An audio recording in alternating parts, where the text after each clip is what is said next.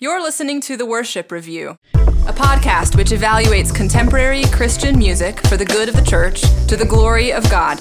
This podcast is for the whole church to encourage thoughtful engagement with the words, emotions, and ideas in our music. We hope you enjoy this week's episode.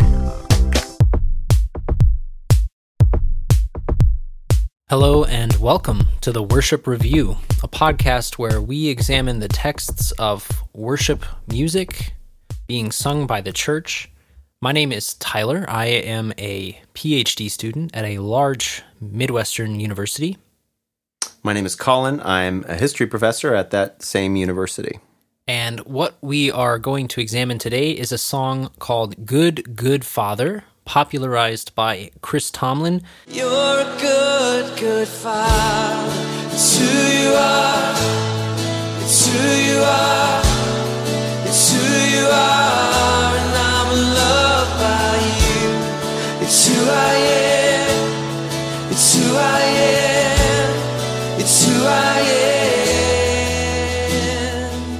This song has been widely performed, widely covered, uh, millions of listens and views, and it was at the number one spot on the Billboard Hot Christian Songs Weekly for seven consecutive weeks. So, this is a huge song, and likely most, if not all, of our listeners are already familiar with it, and it's catchy enough that it may already be stuck in your head. Yeah.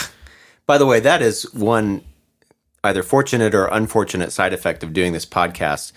Each week, uh, I find that I have got these songs playing through my head. I can't tell you how many times I've sung Waymaker to myself Yes, as I'm walking. that I can hardly think. They're so unexplainable you can hardly speak. That's true. Sometimes that's true. So, Colin, let's take a look at Good Good Father. Who or what is this song about? This is definitely a song to a father and presumably to God about his fatherly characteristics. So it's a song that's sung by an individual for the most part, although there are a couple of instances where the pronouns change and it actually goes to the, the, the plural, we and us, rather than I and me and my. The other thing that we learn about God is that he is perfect in all of his ways. This is something that is said a billion times in the song.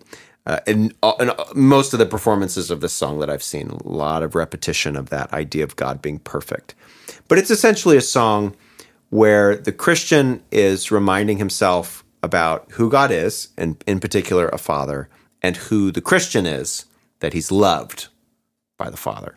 And what attributes of God do you see being praised here? So the first one is goodness. That's the the obvious and easy one that's being said, and then the other one that's said often is perfection, mm-hmm. and that's an interesting contrast actually because good does not necessarily connotate perfect. Like good could connotate satisfactory. Mm-hmm. Actually, I, I'm not going to pick up. I'm not going to pick on the song for doing that because Scripture also calls God good. Mm-hmm. Although I got in trouble once in England because I got in the habit of saying quite because they say quite.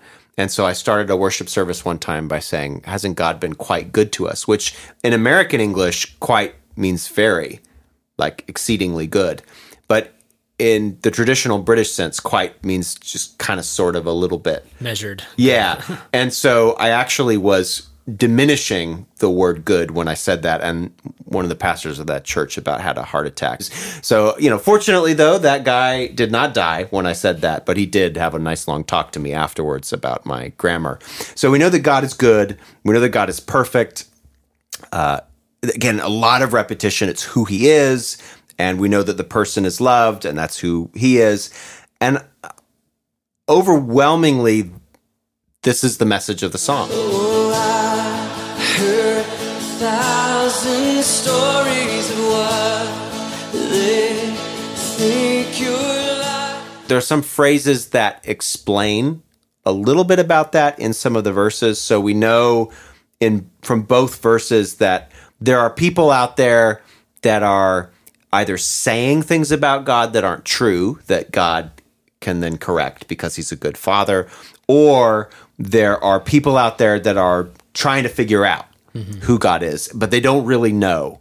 And really, only God can provide the answers. Yeah, I wanted to actually probe this assertion in particular. Um, th- this is the first two lines. I've heard a thousand stories of what they think you're like, but I've heard the tender whispers of love in the dead of night. And you tell me that you're pleased and that I'm never alone. So, certainly, I want to affirm we are in Christ. We are never alone. He is pleased with us because of Christ. Yeah. All this is true for the Christian. but I, I want to know what these thousand stories are that have been heard because my suspicion is they're not all false. In fact, what this seems to set up to me, the listener, is I can dismiss the thousand stories that I've heard because I heard this one tender whisper in the night. Yes, I heard the subjective voice. So we don't want, I mean, obviously there are people who are saying lies about God, you know, God hates everyone, God's going to kill everyone.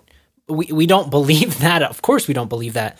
Um, but what if these thousand stories are God has wrath? Yeah, that or at least, or, or that God is holy, or that, God is righteous and unrighteousness cannot dwell with him. right.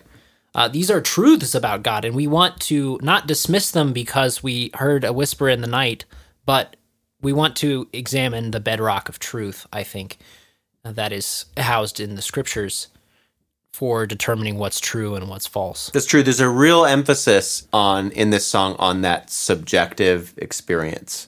That this person who's singing has not necessarily secret knowledge, but exclusive knowledge and has this knowledge inside of them mm-hmm. provided in a in an intimate I don't know if I quite want to say mystical way, but certainly there's a in a subjective way. And that seems to be the main vehicle by which this person has come to know that God is a good, good father. Mm-hmm.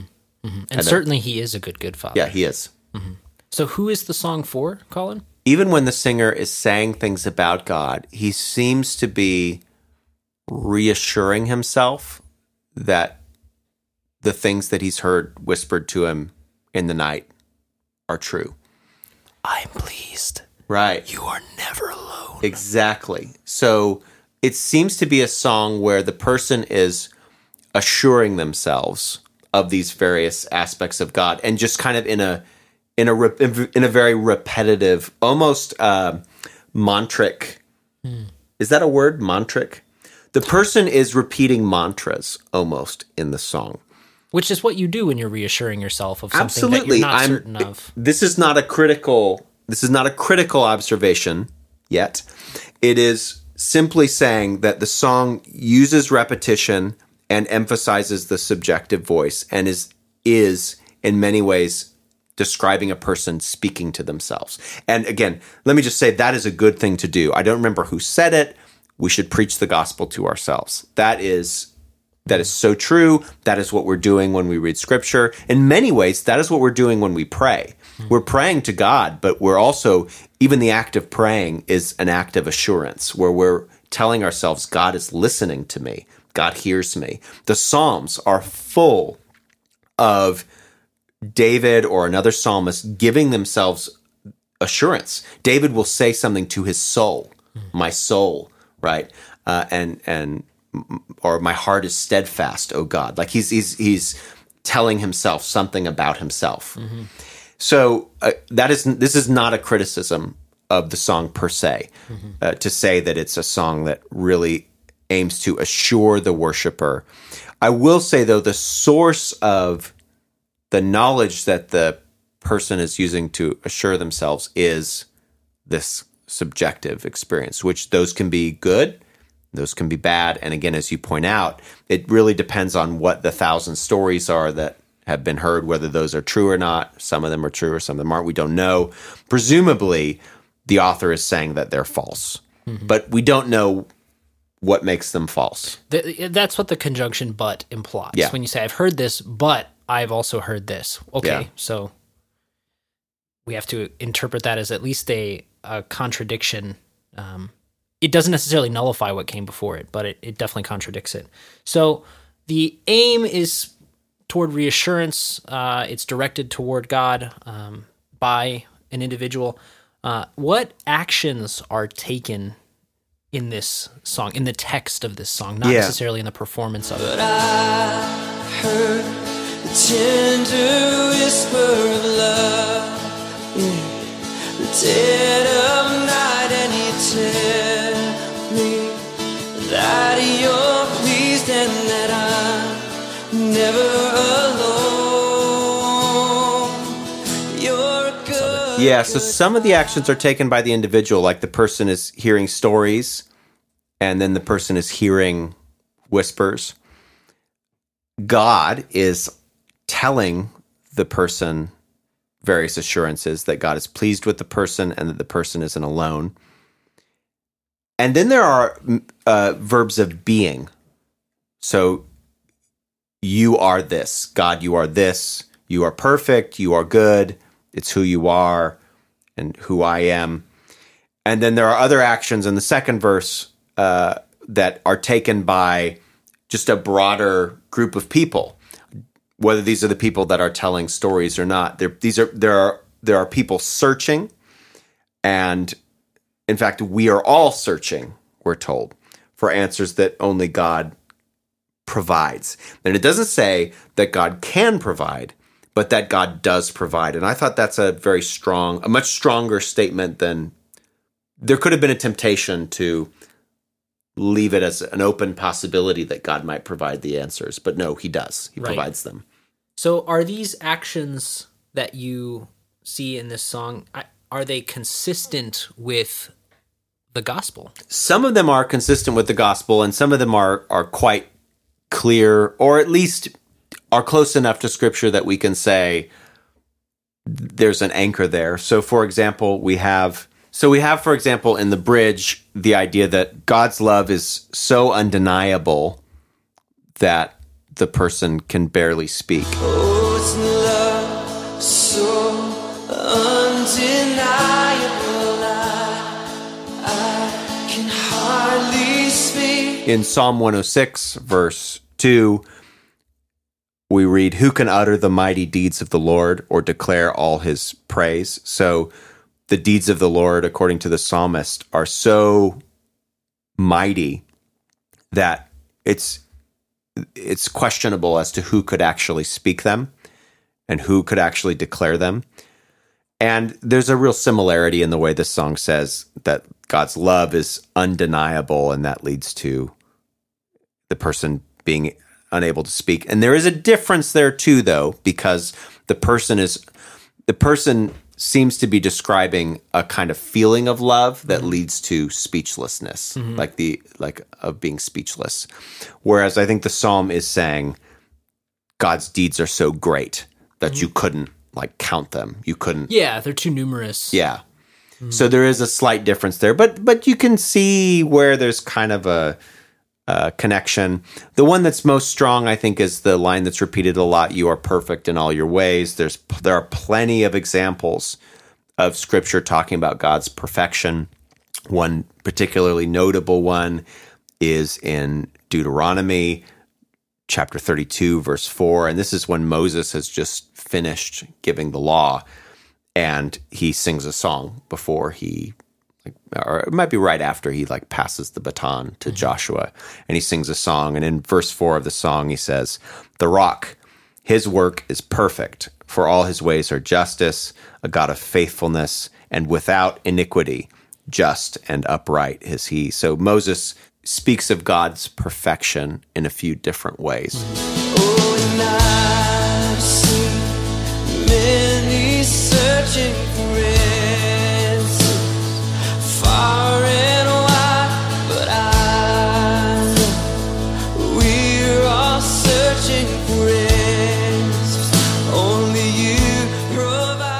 there are some sentiments that I really struggled to find in Scripture. So it's true that on, that only God provides those answers, but it's not true that everyone is searching for answers.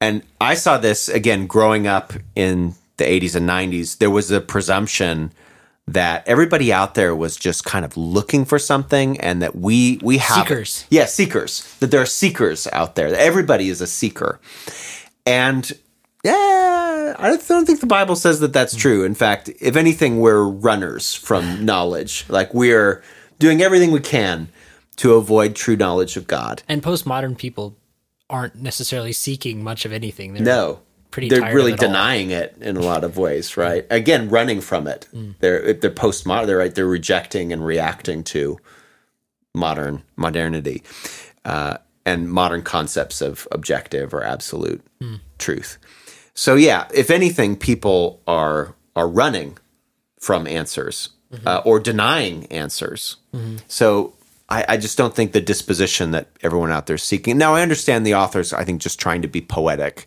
He's really trying to set up that God is the the answer. So you can maybe forgive him a little bit, but it is it's a li- it's it's imprecise at least to say this.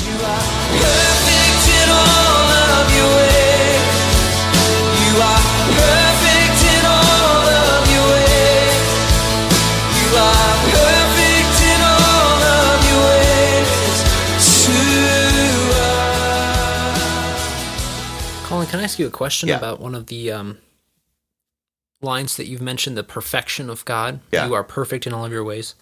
Um, surely we affirm that God is perfect. But what do you think the to us is doing at the end of that refrain? Yeah, I I'm not sure about that one, and it seems like an almost postmodern idea there that there's perfection, there's truth, but it's our truth. It's mm-hmm. our it's the perfection to us. It could be taken to mean perfection relative to what we think perfection is, but it could all too can also mean toward. His perfection comes to us. His perfection is given to us, mm-hmm. kind of thing. Like you use the dative case to talk about gifts that are given, for example. So to us, it just depends on what's happening with to. Yeah. Like relative to us or towards us. What do you think? You're a linguist, Tyler. You sh- you might have some thoughts about this. So I actually found this line kind of controversial, which you might be surprised by. You are perfect in all of your ways because God God is perfection, right? We ascribe perfection to him. Um, and I wasn't sure where to bracket to us, meaning I wasn't sure which word it was attached to.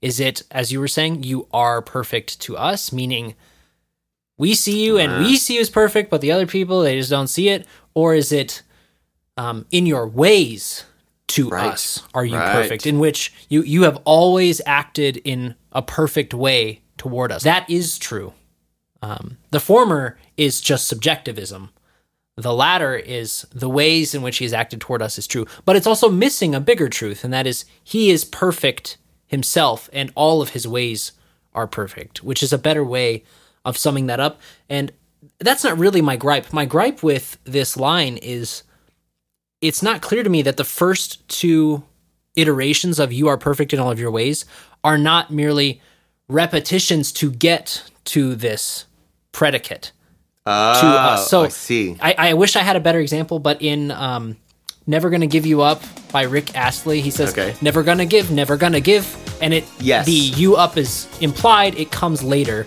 Um, and so I wasn't sure if not just you are perfect in all of your ways stands independently of to us as in as a phrase and then a repetition and then a third time with this suff or not suffix but a third time with this um, prepositional phrase added to it instead i wondered if it was beginning repeated beginning repeated beginning again and finally the conclusion to that Right. and so if that's the case i really do have issue Yeah. with this line but Yeah. because it's so uh, because it is not written in the clearest of ways, I can't say what was implied here.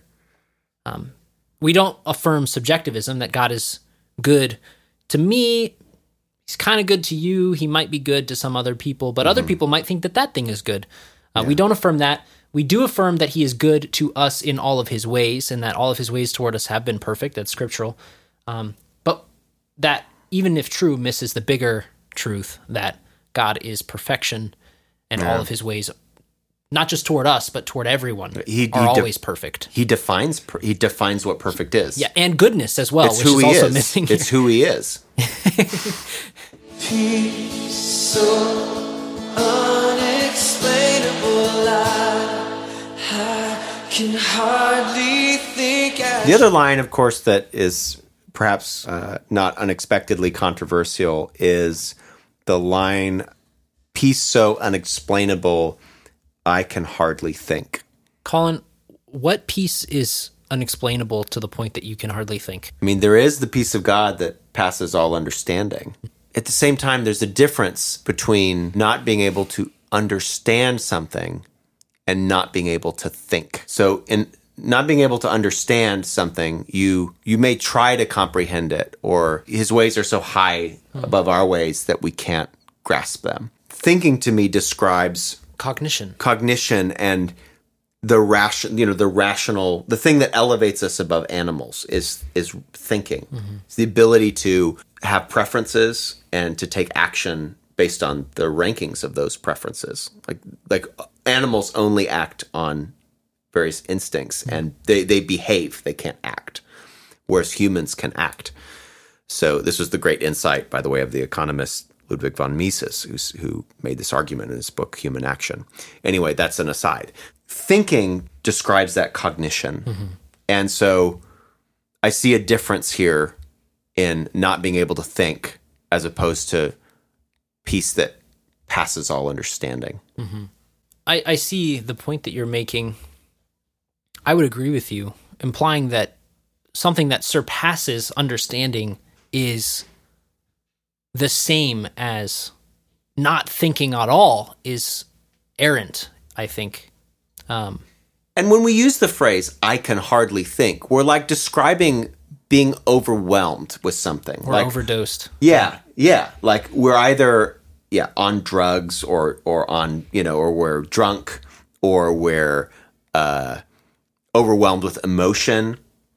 You know, in other words, so, it's it's a, it's the idea of being diminished in some way. Like if we can't think, there's something wrong with us. Whereas in Philippians, when that is stated, what's implied is that we think we can think to the best of our abilities, but Yeah. he is so great That's that we could never search it to its depths. it doesn't diminish us; it elevates and magnifies the greatness and otherness of God. Amen. So that's the difference. And we do see the idea that God is in many ways beyond our understanding in scripture. So there's a whole treatise on it in Romans. We all uh, forget which chapter. Um, there's also a bit on it in Job, chapter 11, verse 7. Can you find out the deep things of God?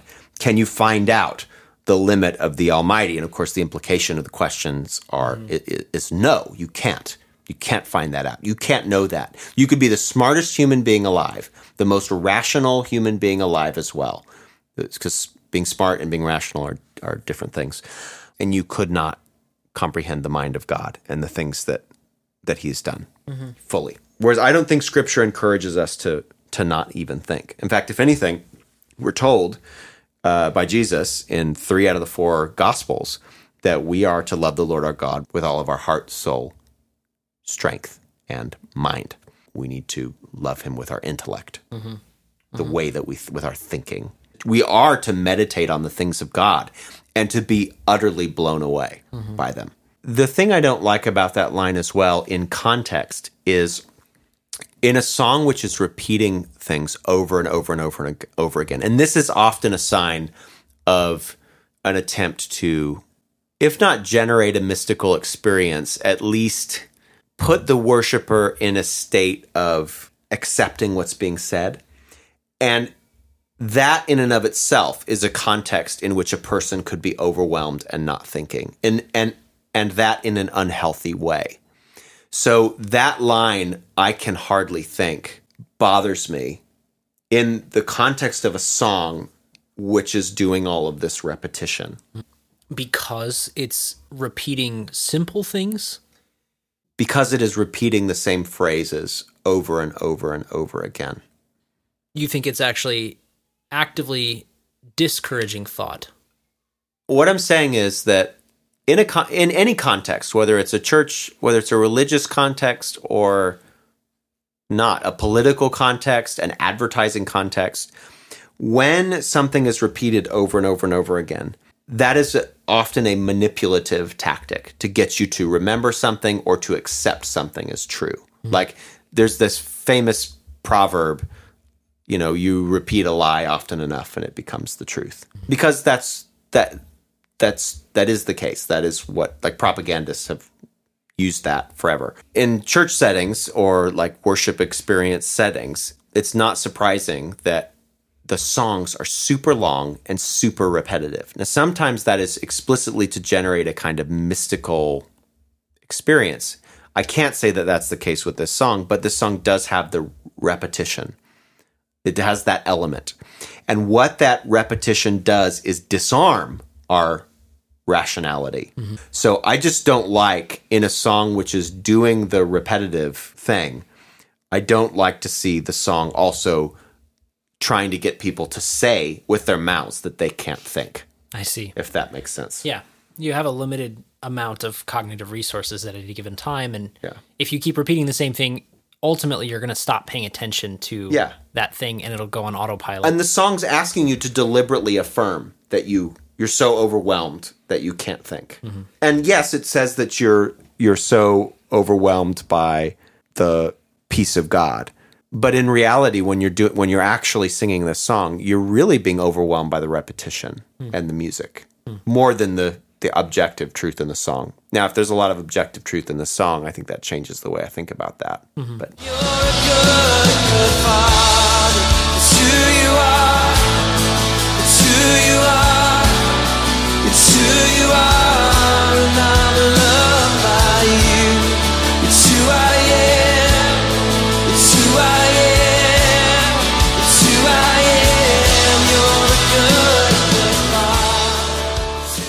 So, Colin, what would you say about the clarity and consistency and coherence of this song? There are some clear images in the song that of God being a father, very clear, and is being said over and over again. There is there's a sense of clarity or at least logic to I've heard a bunch of stuff about God, but it's not true because I've heard from God himself and he's told me these true things. Mm-hmm. So in that sense there's clarity. We don't really know what I mean, we do know what God tells him. It's that God is a good father and that the person is loved by God. But it seems to me that that's about it. Mm-hmm. So that very simple and kind of overgeneralized idea is clear, but it's not expounded upon or explained, in my view, in a way that is sufficient. I have a question for you. How did you determine that the Father was God? The main way would just be based on the attribute of perfection. Uh, But I know that God is perfect. So therefore, when this person is singing of a father, I'm thinking, oh, this is talking about this is talking about God. But I am doing that work. So there there isn't anywhere in the song where where God is actually named. So but it it is it does seem to me that perfection is not something we would say of a, an earthly father. Yes, except that this is precisely the line that I took To issue us. with before, where the to us Yeah. might be subjectivism. Yes, okay. And in in that sense, you could imagine somebody saying it like at their father's funeral or something. He wasn't perfect, but he was perfect to us. So yeah, I guess even there, even there, maybe it's a stretch. I don't want to be too critical of it, but I do think that the objection holds. You've already said he's not explicitly named. We can infer him from perfection, except perfection is worded in such a way in the song as to be ambiguous as to how it's being perceived. Colin, what would you say in conclusion, looking at this song? It's a song that has some allusions that clearly reference scripture, but it doesn't go into much detail. It has a few phrases that are problematic and troubling, especially as we continue to drift into full blown mainstream postmodernism. There are enough troubling elements in the song that I think we would have to be very careful about singing it, certainly in a congregational setting potentially if some of those allusions were really brought into a, a time of explanation or a preface to the song. It's possible that a person could get away with singing it, but there are some elements in this song that make me hesitate to recommend it as a good song for a worship setting. What do you think? I would say this is a song which is meant to present very heartfelt praise of God and praising specifically his goodness. And we see goodness throughout the Psalms, but unlike in this song, it's often tied to actions. It is, of course, an attribute of God, but it's tied to specific good things he does or to his goodness in particular. So, uh, for example, Psalm 107 says, Give thanks to the Lord, for he is good, for his steadfast love endures forever. Let the redeemed of the Lord say so, whom he has redeemed from trouble.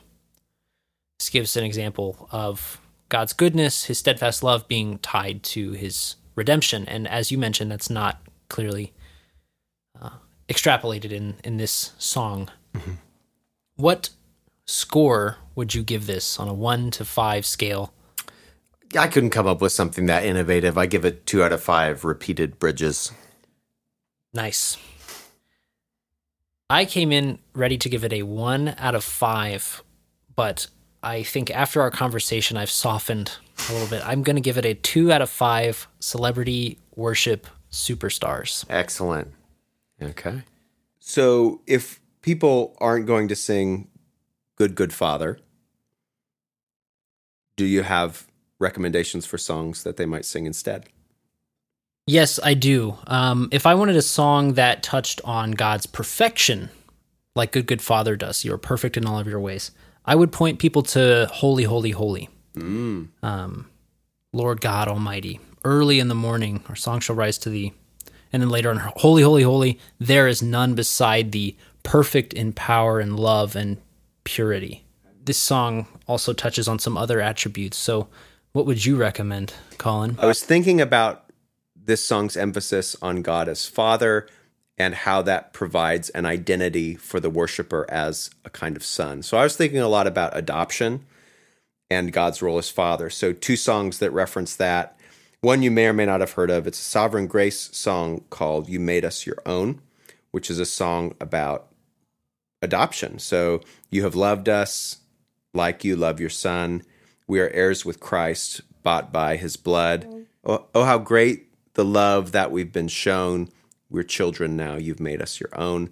And the song in the verses gives detail to that. Although that already is somewhat detailed, but this the verses give more detail to how God accomplishes adoption and what the benefits of adoption are. Another song that I think is probably obvious that we should discuss as a good alternative to Good Good Father is how deep the Father's love for us because it quantifies what God has done as a father in in giving us Christ and bringing us in through Christ so that we don't become adopted on any boast that we have or any merit that we have but we are in God's family and he's our father because mm-hmm. of what Christ did. That's a good point. It's interesting that the song actually is called How Deep the Father's Love for Us because the song references both God as fa- Father of Christ and God as Father of us as well. I had not thought of that before, Colin. I was treating the Father as proper noun for, for God. How do you know it's also talking about him as Christ's Father? That he should give his only son hmm, to make a good. wretch his treasure. Father gives the son, but then he makes the wretch his treasure. And again, presumably, we're not just talking about a treasure like an, an object, but we're talking about a treasured person. Yeah, even in the the line, the Father turned his face away. We we see obviously God, the Father, um, turning his face away, if you will, but we also see a, f- a father turning his face away from his son. That's right.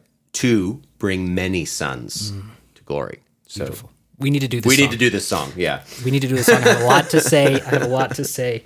Um, wh- one thing I like about the songs that you've recommended, Colin, is that they're praising uh, God the Father specifically. just like Good Good Father is meant to do. I, I recommended Holy Holy Holy, but that's a triune praise song.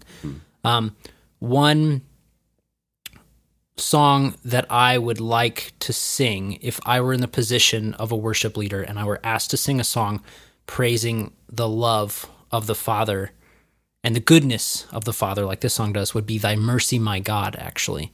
Because we have this stanza near the end Great Father of mercies, thy goodness I own, and the covenant love of thy crucified Son. All praise to the Spirit whose action divine seals mercy and pardon and righteousness mine. So we, we see God as the Father of mercies expressed in the covenant love of his crucified Son. There's an alternative version of that song which says, "All praise to the Spirit whose whisper divine." Yes, there's there's a lot of versions. It originally was action, and then it was moved. It was changed in about a century later in the 1800s to witness, the Spirit's witness divine, which I still like. And now it's whisper divine. I would love to know wh- who was offended by the witness and wanted it, or action and wanted it to be whisper. I wonder what's going on there. Hmm. Good questions. Yes, maybe Uh, someday we can research them. We should. Definitely. So, thank you so much for listening to this episode of the Worship Review, and we hope to catch you on the next one. Thank you so much. You've been listening to the Worship Review. Please subscribe to the podcast, leave a comment, or email us at feedback at theworshipreview.com. We accept donations at Anchor FM slash The Worship Review and patreon.com slash The Worship Review. Thanks for listening, and we'll see you next week.